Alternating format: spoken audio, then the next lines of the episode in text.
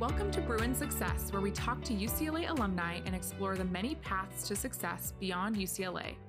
I'm your host, Katie Russo, and today I am truly honored to be joined by Dr. Anna Lee Fisher, famous chemist, physician, and astronaut, and an amazing triple Bruin earning three degrees from UCLA. Dr. Fisher was also this year's Distinguished UCLA College Commencement Speaker in June. She was selected by NASA in 1978 to be among the agency's first female astronauts. In 1983, just two weeks before delivering her daughter, she was assigned to her flight on the Space Shuttle Discovery and she embarked on mission STS 51A in 1984 when her daughter was just 14 months old, making her the first mother in space. After logging 192 spaceflight hours, she returned to UCLA to get her master's in chemistry in 1987. She served NASA in several capacities throughout her career. In addition to serving on space missions, Fisher was the chief of the Astronaut Office's Space Station branch, where she had a significant role in building the foundation for the International Space Station. She also worked in, mission, in the Mission Control Center as a lead communicator to the space station. Before retiring from NASA in 2017, Anna Lee was a management astronaut working on display development for NASA's pioneering Orion spacecraft, which will take astronauts farther into the solar system than they have ever gone. Lastly, Dr. Fisher is one of UCLA's iconic alumni featured in its Optimist campaign. Dr. Fisher, welcome to the podcast and congratulations on the recent 35th anniversary of your milestone as the first mother in space. Thank you so much for taking time out of your schedule to join us for a conversation today.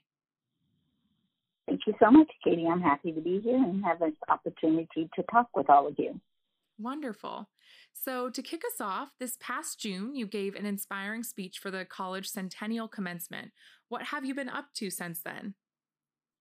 Wow. uh, I've been traveling a great deal. um, I, I, will say, after doing uh, two commencement addresses to 10,000 people each, I don't think anything will scare me ever again.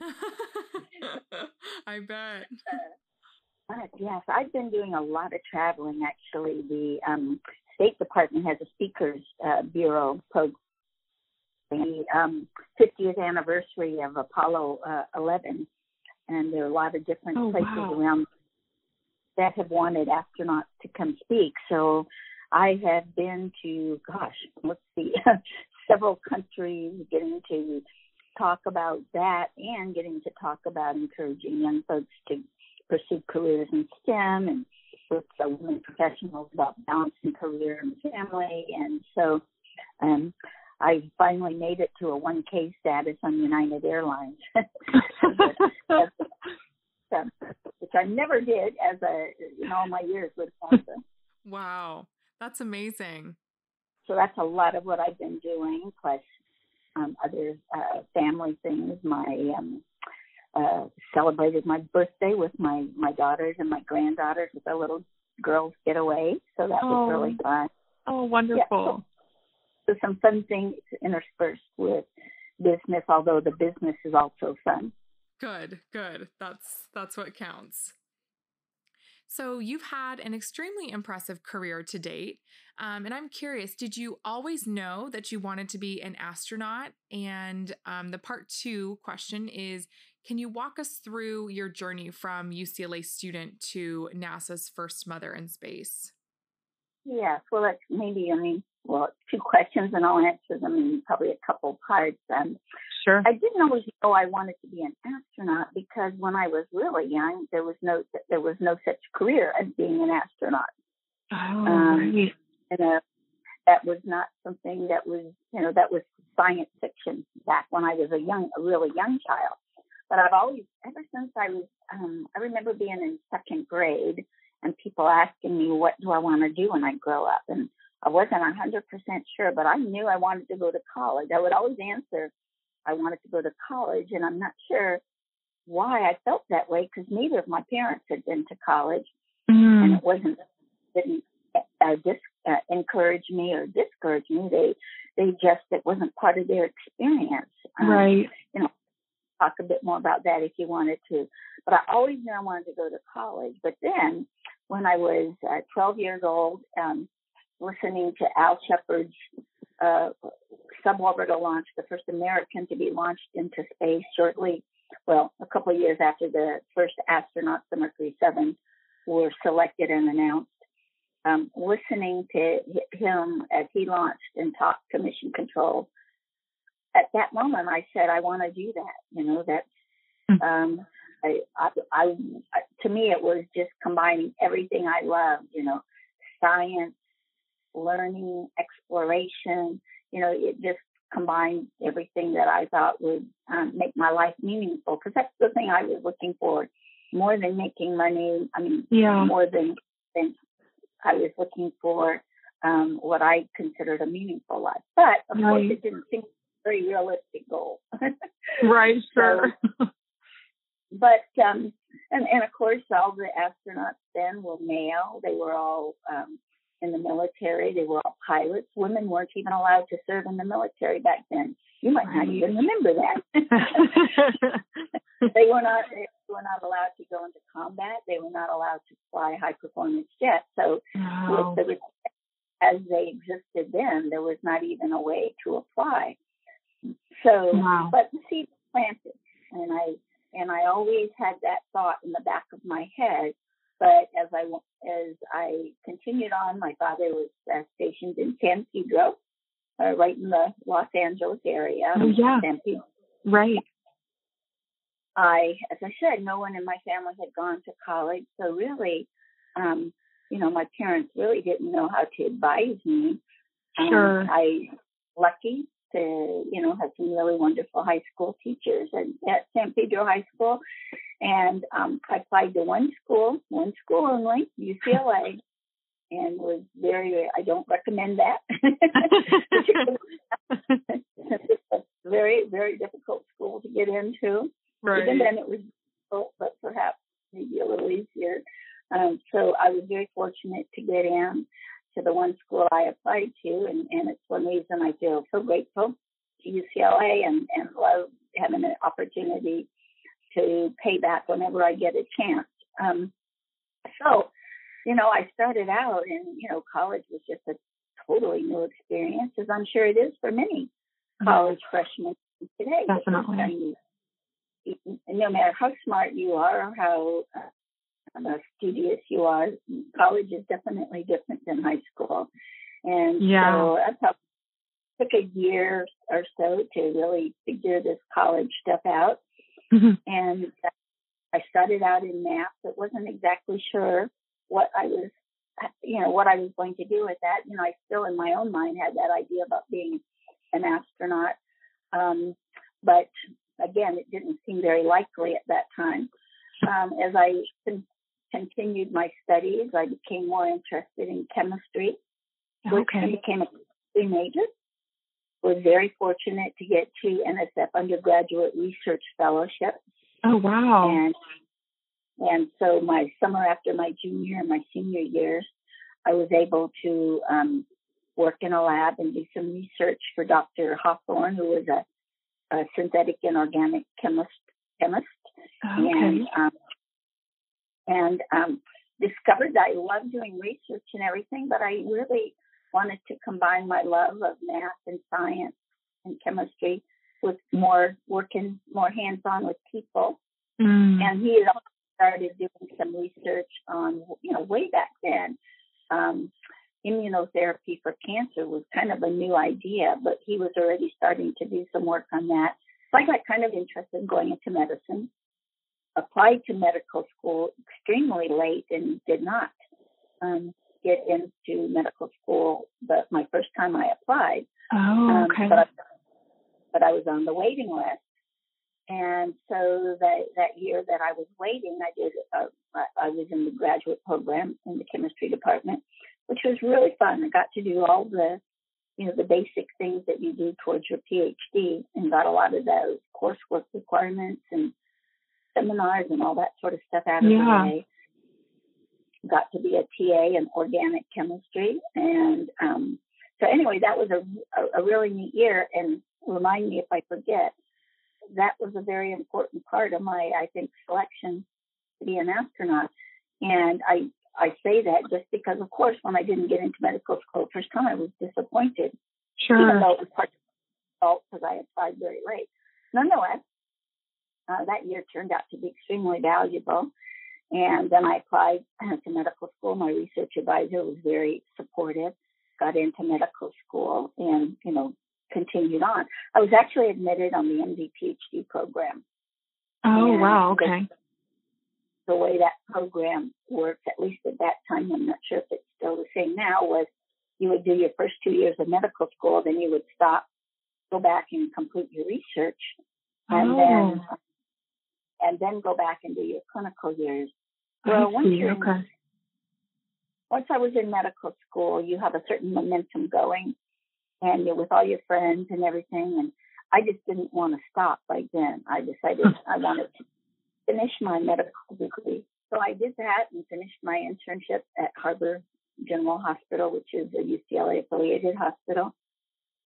And um, was just finishing my internship when I found out um, that NASA was looking for astronauts for this space shuttle program, just purely by accident, just a conversation with one of my medical school friends who was also doing uh, his internship at Harbor. Oh, okay. Found out about a, a month before the deadline.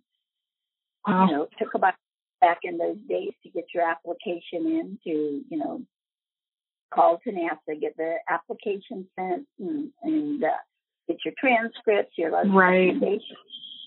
In fact, it was a real challenge to get it done in a month, to be honest with you. Yeah, I'm sure. got my application in a month, uh, I mean, a, a, day before the deadline. and um, six weeks later, you know, found my, got, no, let's see, June, and then in July, mid July, so yes, about six weeks later, found myself in Houston interviewing oh, for wow. the job. But it, it all happened so fast and so unexpectedly. Quite honestly, it seemed really surreal. It, it, you know, just I sometimes felt like I was in a dream or something. Yeah, I can only imagine. So that was my pathway to being selected as an astronaut. Um, uh, you did mention in your introduction, and I just I will um, say it's kind of uh, funny in retrospect because you said I came back in my you know in the 80s to get my master's. Right. But the the way that actually happened was you remember that year that I did um, as a as a, in the PhD program. Oh, right. Of course, when I, did as an astronaut, I didn't go ahead and complete my PhD. I mean, basically, it was yeah. a, a total job change, sure, career change. And so years later, you know, after I started patients, I've been asked back to come back by UCLA for a um, conference or a, a week, uh, a weekend program for young women to encourage them to go into STEM careers and everything. And I was sitting on the stage before the program began with um, uh, the lady who in the chemistry department followed your progress throughout your degree for undergraduate, graduate, and uh, students and postdocs and so forth. Okay. And we were on the stage just joking with, you know, I really, you know, I really should have gotten my master's for that year's work. My PhD, and literally, I'm, and I'm not joking. I, I was just kind of joking with her. Yeah. And she goes, "We'll go back and check." And so I said, no, no, no, really, don't. I said, it isn't, everything's fine. she goes, no, no, we'll go back and check. And they did. And they found out I had the requirements for coursework masters. And so that's how come I was oh, wow. all those years later. oh, wow. That's how crazy. That's so, that's so funny how that worked out. I mean, it was, but you know, actually, you don't see. But you know, a lot of things in, in, in the, the board that I'm serving on that advises the undergraduate dean for physical sciences, something we've talked about. You know, back in the day when you got on a PhD program, they didn't ever bother to give you your master's. You just oh. got your oh. PhD. And so it was kind of, you know, if you didn't complete your PhD, um, you know, you weren't automatically given a master's even if you had the requirements for one. Oh, sure, uh, right. Now we're trying to really make a master's. There are a lot of people who think a bachelor's in certain areas of science is not quite enough, but they mm-hmm. don't necessarily PhD. So I think as part of the group that I'm a part of, we, we talked a bit about making the uh, a master's a, a valid um, another option. Uh, yeah. Wow, that's yeah, that's so funny, and and what a what an amazing, obviously, career change going from kind of the research side to then eventually getting to go to Houston and, and interviewing with NASA. To touch on, um, to kind of go back to one of um, the things you mentioned just now about UCLA being the only college you applied to. I also had read that you were first in your family to go to college, as you shared, and your parents, um, you know, didn't go to didn't go to college. That wasn't part of their path. So, um, considering that, and as a three-time UCLA alumna now, what does UCLA mean to you, and what about this institution kept you coming back? Um, you know, from a, very young age, when I was in second grade, I always knew that a college education was a key to your, to your future, getting a good education. Mm-hmm. And and of course, I kind of intuitively knew that a college education was important, but I honestly didn't know how I was going to go about doing that. My father was a career military, oh, um, wow. definitely very middle class, maybe you could even say lower middle class in terms mm-hmm. of um, I mean, we were fine. We never wanted for anything. Um, but, um, you know, they definitely didn't have the experience in their background because my parents came from very different backgrounds, and I could talk about that if you if you wanted to. But my father was very poor, joined the military um, at 17 and got his GED, um, okay. and and he never even had the opportunity to go to college, even if he had wanted yeah. to. So, um, so uh, because we didn't have a lot of money, I, I didn't feel like I had a lot of choices as places to go. UCLA was in Los Angeles.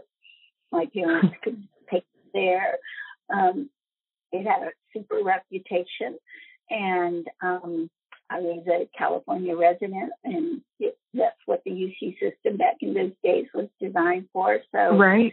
it it was a perfect fit for me, but I still didn't have any idea how I was going to pay for that. My parents didn't, even though tuition, my tuition, my very first quarter at UCLA, if you can believe it, was $91 a quarter. Oh my gosh. Wow. oh, there's a lot of students listening that would like to, that would like to be paying that instead. I think I got a very good ROI. Yeah, right. Absolutely. Let me say it quickly went up, however, certainly not to the level um, that I'm sure students are paying today. Right. But um, UCLA was wonderful about working with me for financial aid, and then I was able to get the NSF undergraduate research fellowship that I mentioned. Oh, right. Which, yeah. And so it was just that whole supportive atmosphere um, in every respect. And, and then the thing that I still remember most, and I, I tell people about, is, you know, back to, when I graduated, it was 1971. So the chemistry department back then was so supportive of women. Oh, you know, that's wonderful. My research advisor was amazing. There weren't a lot of female professors back then weren't a lot of role models to look to yeah. and to gender, but my male um, uh, advisors were were all amazing and encouraging. I cannot. There was not a single chemistry professor I ever had that I can remember. You know that said, you know, you don't belong in science. You don't belong yeah, in chemistry. Right. That's and so important. Is like that. Was like that back in those days, and and still is today. And they're always looking at how to encourage both male and female, and they they have no trouble getting males. And nowadays, I don't think they even have trouble getting females. But yeah, you know, in those days, um, it was a different story, and I and I've never forgotten that, and I've always been grateful. Oh, that's wonderful. And yeah, like you said, it's so important to have those people and professors around you that are encouraging you to continue pursuing the path that you're on especially when you know there's not many role models for you to to currently look at for the, to have those people at UCLA um, that you could lean on to support you in your journey. So so valuable. Well, it was. My my research advisor dr hawthorne was absolutely so he took me and my younger brother, as a matter of fact, um, he was a, a private pilot, and I was oh. my first flight, flight with him landing over in Catalina stuff. Oh wow! How fun! When he was in his 80s, when he finally went back to um, University of Missouri, where he was from, okay. and as he was getting, he started his own uh, institute, and I came to speak at the opening uh, or the dedication of his um, institute. You can imagine he was starting a whole new research group at age 80. wow. and um when he and, and and he always took such great pride that he took me on my first oh yeah. Oh that's so neat. And so you know just ucla was just a wonderful place to go. I mean i still remember being a freshman at Rieber hall. Oh wow, that's amazing. And um, you know, just and, and being able to watch the campus as it's grown over the years and yeah, and um, and, and watching you know just how much more difficult it's been you know to get in and just just watching all the changes and, and, able to come back and and talk to young students. Um, uh, is a it's a real honor yeah, well, we we are we are so grateful. Um, and you know, speaking of that, of course, you are one of the iconic alumni that was selected to be part of the UCLA Optimist campaign. And something I loved from your campaign, it says, you know, some working moms love their commute. And, you know, work work life balance is a consistent topic in the professional world as people create their lives and find ways to be fulfilled both personally and professionally um, you know, of course, with your, you know, remarkable kind of pioneer, um, pioneering in, you know, being the first mother in space, could you share your thoughts on how you were able to grow your career and have a family and full life outside of work, especially for, you know, others looking to follow the same path? You know, there's no easy answer to that question because it's just as difficult today as it was then. It, it, it maybe it's a little more um, acceptable about now, but the um, the difficulties in balancing everything is, is is still there. But you know, one of the things, in fact, when I look back at it, I kind of laughed when I was being interviewed by the selection board to be an astronaut and the board, uh, basically, assuming you pass the physical, by the time you're being interviewed, you have all the qualifications to be an astronaut. They wouldn't be wasting their time interviewing you. Right. So, sure. and assuming that you, you know, pass the, the medical tests and everything else, the, the big determination of whether you're selected is that interview with the selection board. It's a one hour interview with the chief of the astronaut office, the head of flight okay. crew operations, and a board of about 10 or 12 people, other astronauts, and so forth. So what I was headed towards was, even at that interview, I told them that if it affected their selection of me, I wanted to have a family. Oh. And, and wow. I looked back and I, why did I say that? I even but I guess I, I, I wanted them to know that yeah. I wanted to more than anything in the world, and I wanted a family more than anything in the world. Yeah. So I just knew that I was just going to figure out how to make it happen. I won't say it's easy. Um, sure. Oh, it's definitely. Um, I was very fortunate that um, you know my husband was an astronaut also. We found an amazing uh, young lady married to an amazing man who um, also was working in the space program. And, um, you know, she just bent over backwards to help me. And then the last six weeks before I flew, my mom came. Um, but oh, everybody has to find their, their, uh, well, their own way around. But leaving Kristen when she was 14 months old um, was probably wasn't probably was the hardest thing you know I've ever done in my life. But yeah, I made, I made a commitment to NASA, and not only to NASA, but to the women that came after me. The the six of us that were selected in that first selection of women felt that responsibility I mean, it wasn't like something you thought about every day or whatever, but you know, you you realized that you didn't want people saying, "Well, women can't do this." See, she right. Stick with it or anything like that. So it wasn't even it wasn't something I even thought about. I mean, it was just like I made that commitment. This was my dream, and yes, I want a family, but I also have the right to be happy and pursue my dreams as well.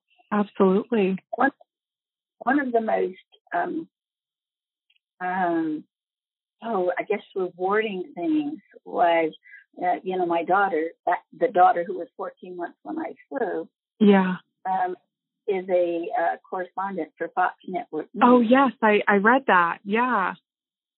And so she was interviewed relatively recently because she just had her first daughter that's just going to turn two next month. Oh. And grandchild. And she said, we have on two occasions given a joint talk together. And um, when she was in, she was saying when we were speaking that when she was interviewed and asked about, you know, how she does it, she gets asked the same question: How do you com- how do you combine a, a yeah. very demanding career with um, with having a child. And she says, well, it never occurred to me that I couldn't. My mom did it. So wow. I thought that was just, you know, exactly what I want. And, yeah. and I did not follow a very traditional pathway because I was assigned to my second flight within a month after I landed. I was about six weeks from my second flight when Challenger happened. Okay. My husband and I decided to have our second child. And um, after Carol was born, my second daughter, um, I found out that having two children is a lot more work than one. and, and it was just, you know, at that point, balancing um, Kristen, who was older at the time, and new baby and everything. Um, I just decided that I wanted to take a year off. You know, I had taken absolutely no leave of absence with, yeah. with Kristen. I decided to take a year Off. well, that year off wound up being seven years, not intentionally.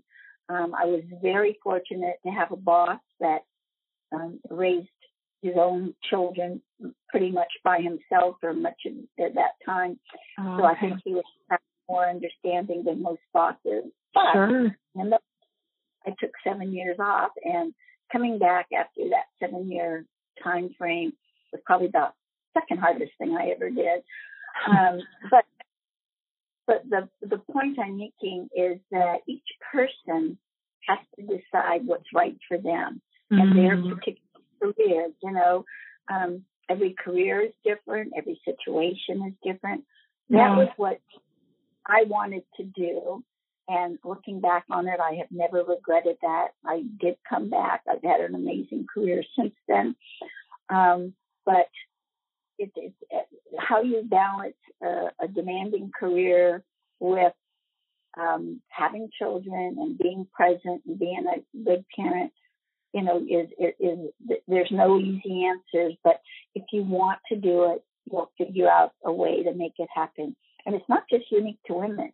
Mean, yeah, some of my true. several male office mates who, um, you know, was concerned about when we switched to the space station program and you were gone for two or three years, half the time while you were training in Russia and Japan and around the world, and then you go into space for six months. Um, yeah. and, and they were selected for the shuttle space program, and now things have changed. You know, they that made similar decisions because they didn't want to be away from their family. So their it's not families, just yeah. not just unique to women. So your amazing story and pioneering accomplishments make you really an icon of inspiration. And with such a profound career, I'm wondering if you have any quotes or life mottos or rules you live by that you can share. Oh, well, I I guess the thing that that I think is probably the most perhaps underrated and maybe very important thing uh, to consider for success is being persistent. Mm. Persistent. I mean, there's so many talented people in the world, so many smart people, so many. Um, um, but if you have a dream and you're persistent. And I've seen it not necessarily just in myself, but I, um, several of my um, colleagues in the astronaut program applied six or seven times before they got selected as an astronaut. Wow. Yeah. And I, I, I wonder sometimes if I hadn't been selected the first time, if that would have even occurred to me. Um, I, I really think persistence is underrated. Yeah. I love that. If you if you want if you really want something um, badly enough, and, and and in today's world, I mean, I can talk about like if your dream is to go into space, and say like you're medically disqualified, you wanted to be a pilot, and your vision wasn't good enough to be selected. You know, nowadays, all of a sudden, with the advent of commercial space and Virgin Galactic and, and Elon Musk and all, there's probably going to be lots more ways to go into space than yeah. they become career astronaut. So, you know, sometimes you may have to change it kind of the the, the way your your your dream is framed. You know, if you wanted to be an astronaut, but really what you wanted was to go into space, there might be other ways to achieve that that goal. And um, you know, if you're a person who loves business and your first business isn't successful, um, uh, I can imagine it would be very easy to throw in the towel and go, "Oh, I'm not going to do that again." You know, right? I think being persistent is is really an important trait. And then, you know, you can never make, you know, hard work. it, yeah. You know, anybody who succeeds, you know, anybody who acts as though um, success is something that overnight you just suddenly voila, it happens. That I that rarely happens. It's a lot of hard work involved in in in being successful, no matter what area that success is in. Yeah, definitely, and I I love that um, quote or original quote. Persistence is underrated, and I think um, that's so true about you know when you're going for something that you you know it's a dream or something you want really bad continuing to put in the time and effort and hard work will you know eventually help you get there and for example there are sometimes alternate pathways i mean for example um, you know i didn't get into medical school the first time there were right. several people in my medical school class who transferred in in as a junior from Guadalajara for some medical school outside the U.S. Oh, yeah. School um, in the United States. You know, those friends of mine who, by the way, turned out to be very good doctors. Um, you know, nobody's going to know where you went your first two years. Did you go to UCLA? Did you start in Guadalajara? and even and even people who totally complete their medical education in another country and then come here and get certified. And I'm sure that's true in lots of other fields. I'm only speaking from the fields you know, sure. that I'm familiar with. Right.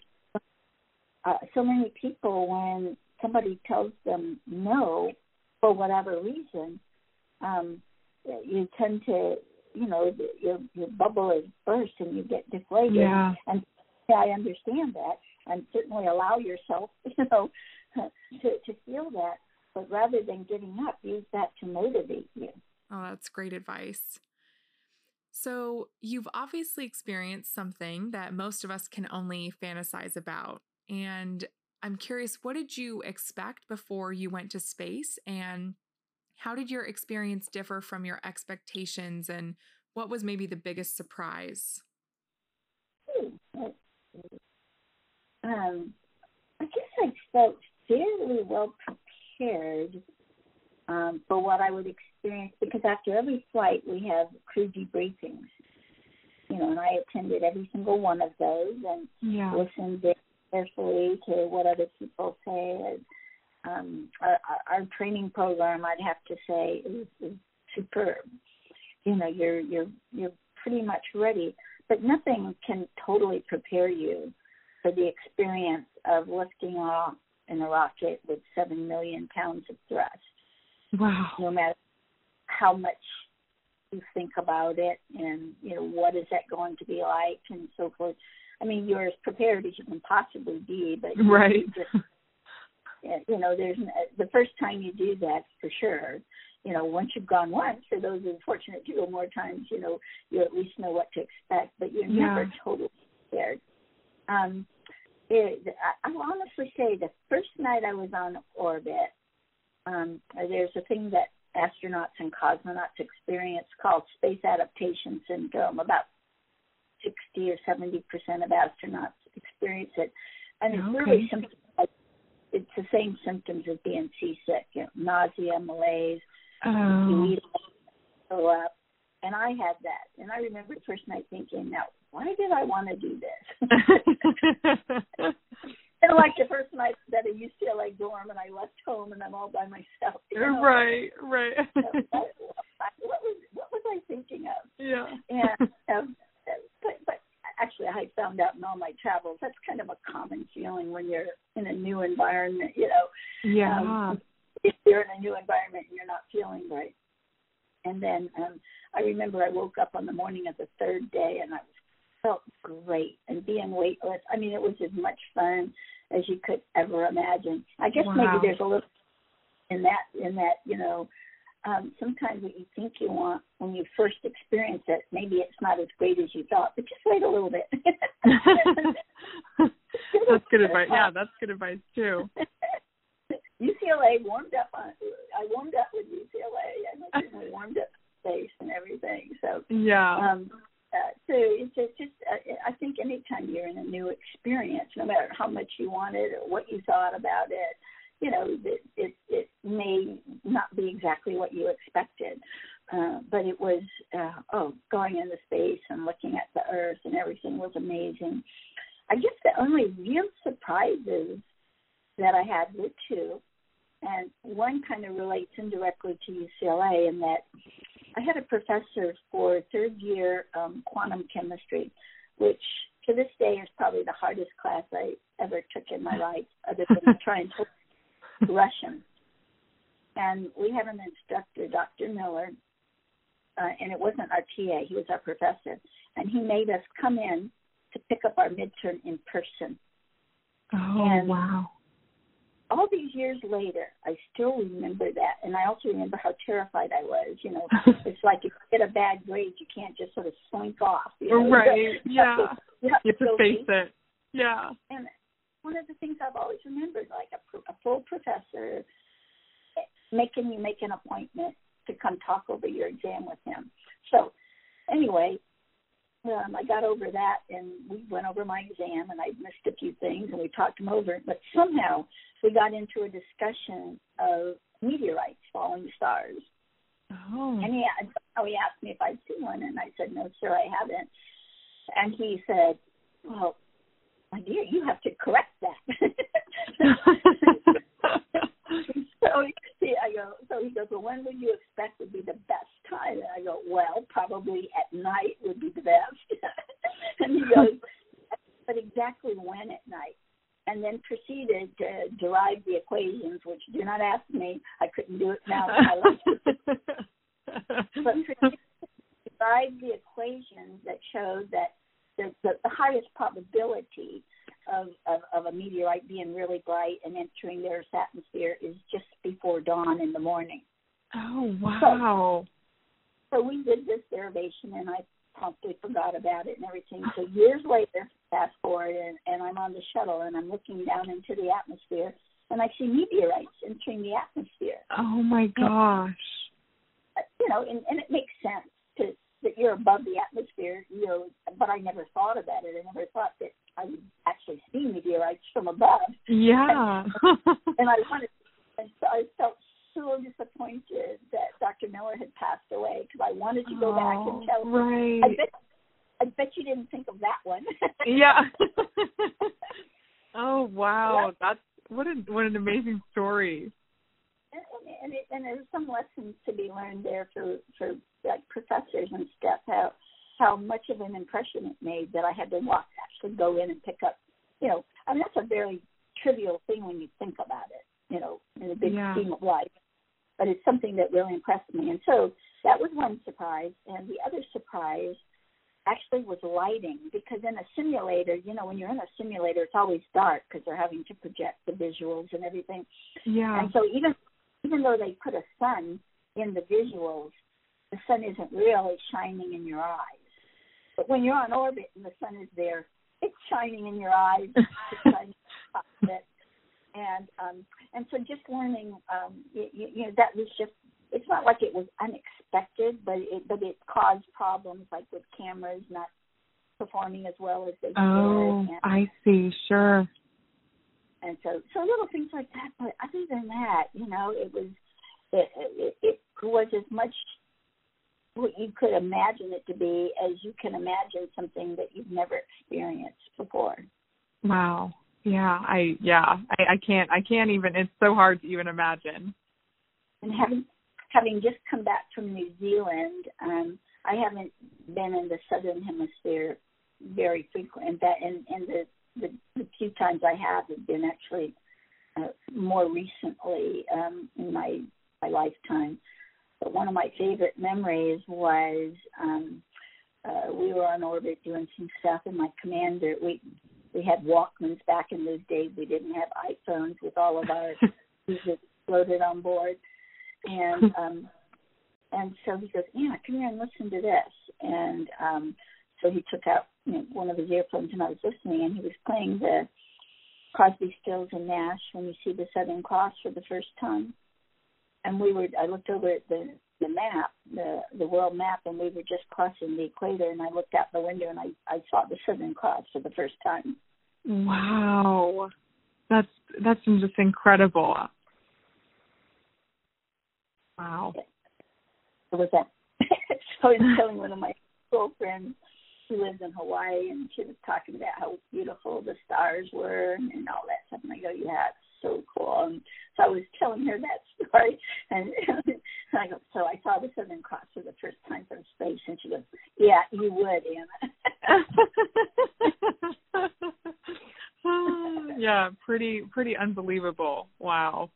So just as you kind of mentioned, obviously, you know, your career and, and going to space, obviously your career has been far from average. Um, so what I'm curious, what's next for you and beyond space. Um, and my other kind of question on that same wavelength is um, do you worry that there won't be anything that will beat the feeling of being in space? Um, what's next? Well, I retired in April of 2017, and I've, I've right. actually stopped saying that I retired because I'm actually been almost oh just as busy. It's just I have a little more control over my schedule. Yeah, that's nice. I would guess that the biggest surprise that I've had is the fact that I've been asked to do so many different things that I wasn't expecting to do. I mean, um, as I mentioned a little, I was been invited to participate in the Speakers Bureau for the State Department. Right. And so I, I find that really um, you know, kind of like doing this talk with you, getting an opportunity to go talk with with uh, young folks in other countries, and I and I'm I'm amazed at how much space and STEM and science. Um, I mean, every place I've gone to speak, it's the whatever size the auditorium is, and you're talking, you know, to usually on the order of 300 or so people or more. Uh, wow. People come they're excited about astronauts, excited about space. They want to bring their children to talk yeah. to you. And so to have that opportunity to um, pay back, if you will, um, this amazing um, privilege that I've been granted, and to talk to young kids, you know, in all who may not, you know, like me, didn't know how they would go to college. Yeah. And even in the United States, there is really no reason why any child that wants to go to college can't. Now, maybe mm-hmm. you don't get to go to UCLA right out of right out of high school. Sure. You have to go to college first. Maybe you have to take alternate pathways. Yeah. Like I said, if you're motivated and you want to go to college, there's a way to do it. Some of the other countries I've been to, that's not the case. You know, it's mm. it's much harder and stuff. And so if I if I'm able to even give one child or two child, children or young students that I'm talking to a glimmer of what's possible if you decide you want to get a good education. And you know, it, it, that's me. And for me, you know, the benefit is getting a chance to to share that with folks, and the other and, and getting a chance to see all these amazing places that I saw from space. Yeah. Um, from the ground. Um, I mean, all my life I've loved to travel. You know, my my father's in the military. Eighth grade was my thirteenth school, so I wow. I loved traveling. I love seeing other cultures and stuff. So so anyway, I I've been really busy unexpectedly. So um, plus it's really fun. Um, as I mentioned, my daughter uh, had her my oldest daughter and my youngest daughter um, got married a little over a year ago, and I, I know that they're thinking about starting a family soon. So, oh, okay, yeah. So I have to make sure they're raised properly. Yeah. and I've already bought uh, my my granddaughter Clara several books. You know, organic chemistry for babies. Oh, I love it. Rocket babies. I have this whole series of this uh, this oh gosh, I need to learn find out who the author is so that when I talk about him I can give him credit. But these are real these are real books. This is, and they're actually really cute, very simplistic and everything.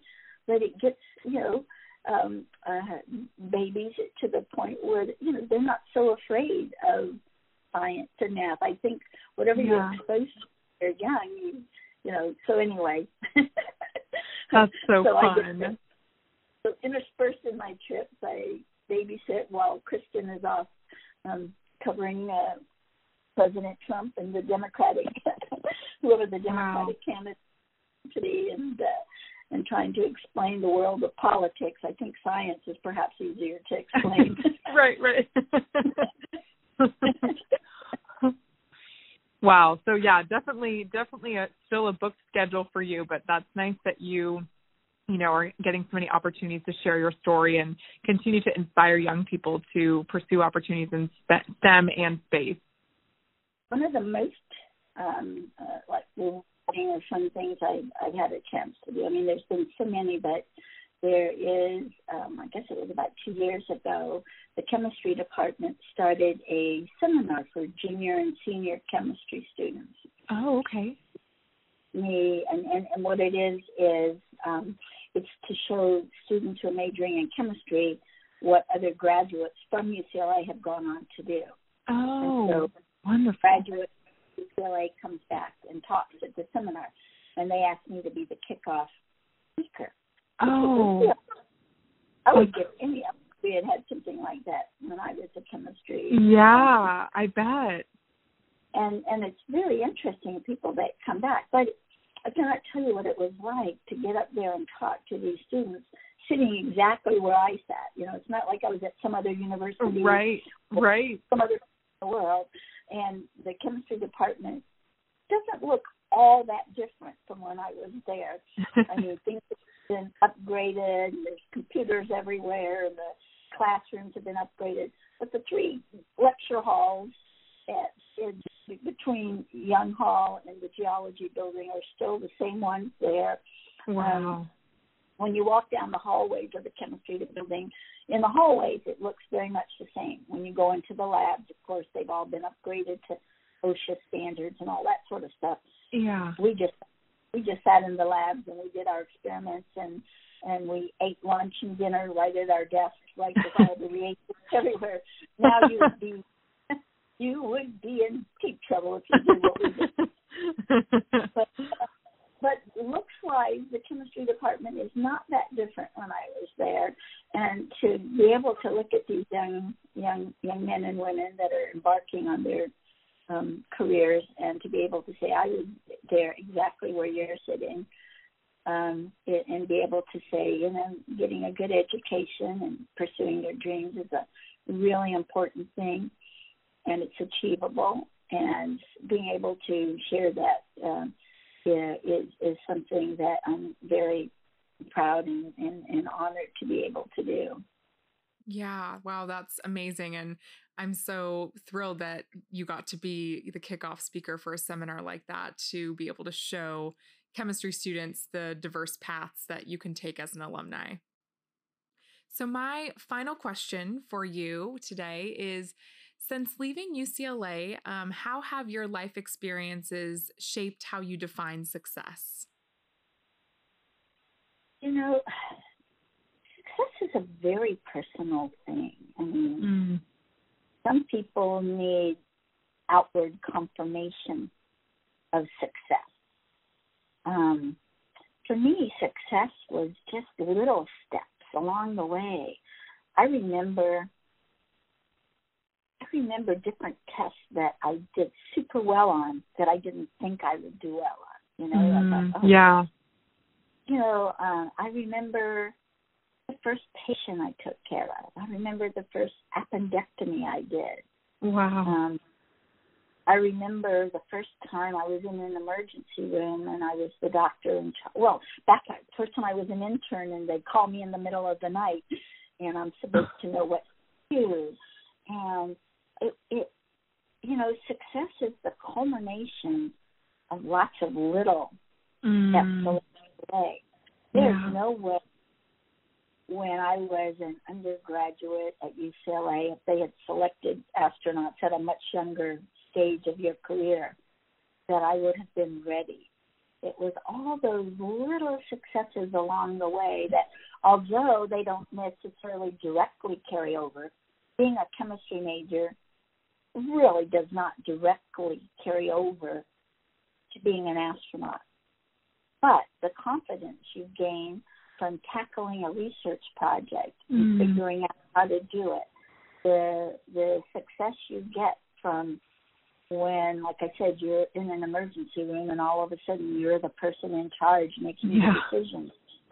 uh, uh, so for I feel that what I gained from my education at UCLA, both as, uh, starting as an undergraduate, graduate, you know, medical school, and postgraduate training, is those individual successes in a very competitive environment. I mean, yeah, definitely. You know, yeah, when you're in a school where everybody's selected because they've done very well in high school and then graduate school and it's a constant winnowing process and medical school for sure um, you know each of those successes starts to make you believe in yourself i think yeah. when you're unless you're a super super self confident person which i was not uh, you know you, you start to think everybody's smarter than me, and, and yeah. I just have to work hard or whatever. And then all of a sudden, as you do well because you work hard and you're persistent, as I said, um, you you you discover, you know, maybe I'm not the smartest person in the world, but maybe I don't have to be the smartest mm-hmm. person in the world. Maybe I'm smart enough for what I want to do. Right. And UCLA gave me that confidence such that when I finally was selected to be an astronaut, although I will say it's a scary thing. All of a sudden you sort of go, oh, geez, now I got selected. right. oh, now what? like the dog that catches the car, you know? Yeah. it's like, okay, But all those little successes along the way um, lead you to um, you know, feeling confident that you can do what you what you set out to do. But you know, success is such a relative term because mm-hmm. you know some people need to be successful at something where um, everybody acknowledges it. You know, like being president or whatever that you know, whatever your your personal uh, goals are. Um, uh, to me, success is find me, success is looking back and saying, I wouldn't change a single thing in my life. Mm, even the yeah. even the even the things that didn't work out the way I wanted, mm-hmm. even not getting medical school the first time, um, not being the first person selected out of my class to fly or whatever, whatever your personal disappointments are, you find out that hmm, maybe there was a reason for that. Maybe it worked out better than what I thought it was I wanted.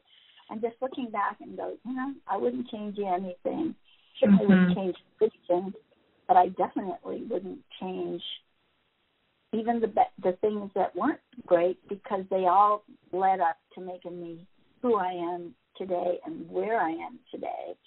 And um, you know, that that that to me is if you look back on your life and you're happy with it and you treated people well and you overall lived your life um, we all make mistakes. We all do things we're not happy about. Sure. But overall basically happy with your life. That to me is success. And you've given something back for what you've received. That that mm. is success.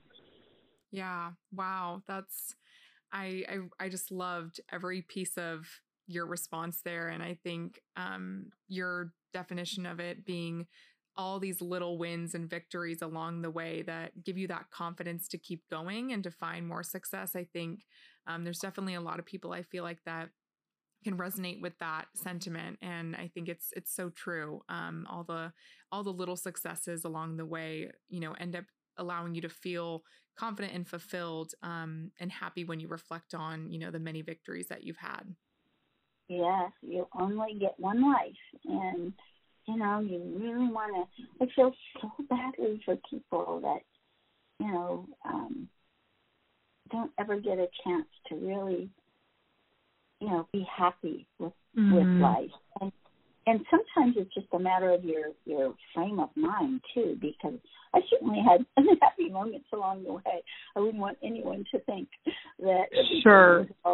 a bed of roses um, right. and it it was difficult things were difficult but if all in all when you look back you you feel you know that everything was the way you would want it to be you wouldn't trade places with anybody else in the world um that's a, a, a really wonderful feeling. And other people's uh, definition of success, for example, might be um, in, in my arena now. I'm not talking about comparing, but you know, did you fly six or seven times in space? Which, man, I would give anything to have flown six or seven times in space. Mm-hmm. But I wouldn't have my two daughters that right, I right. think of you know are, are extremely important and i wouldn't have had the time with them that i wanted so everybody has to figure out that balance for themselves and what's right for person x isn't going to be right for person y yeah i think that's I, so hard about it you wish you could give somebody a formula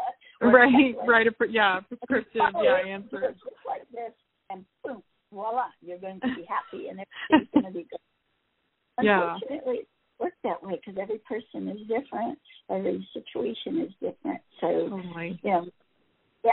So if at the end of, of time, as you're looking back, you're you're happy with what you've done, and for me at my stage of life, I don't want to just be looking back. mm. I want to be looking forward as to yeah. you know. I, I don't think life ends at you know 65 or 70 right, or whatever. Right. Uh, certainly I hope not. And I want to continue doing all the things I love and continuing to contribute for as long as I'm I'm able because I, I think that's you know uh, that it's important to continue to want to grow and, and develop no matter how old you are.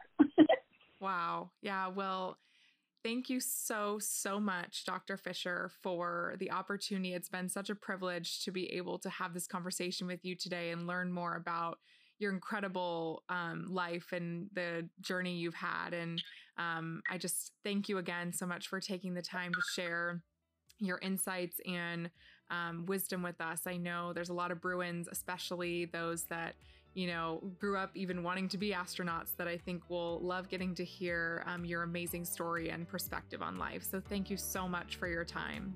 Thank you, Katie, and go Bruins. That's right. Go Bruins. You've been listening to Bruin Success. Our guest this week was Dr. Anna Lee Fisher, former NASA astronaut. You can find more information on Dr. Fisher in the description of the podcast. Follow Partnership UCLA alumni career programs on Instagram, Facebook, and Twitter. If you enjoyed the podcast, subscribe to it, tell a friend, or share your appreciation on social media. Thanks for listening, and we'll catch you next time when we're back chatting with Paul Viviano, President and CEO of Children's Hospital Los Angeles. This podcast was made possible by UCLA alumni.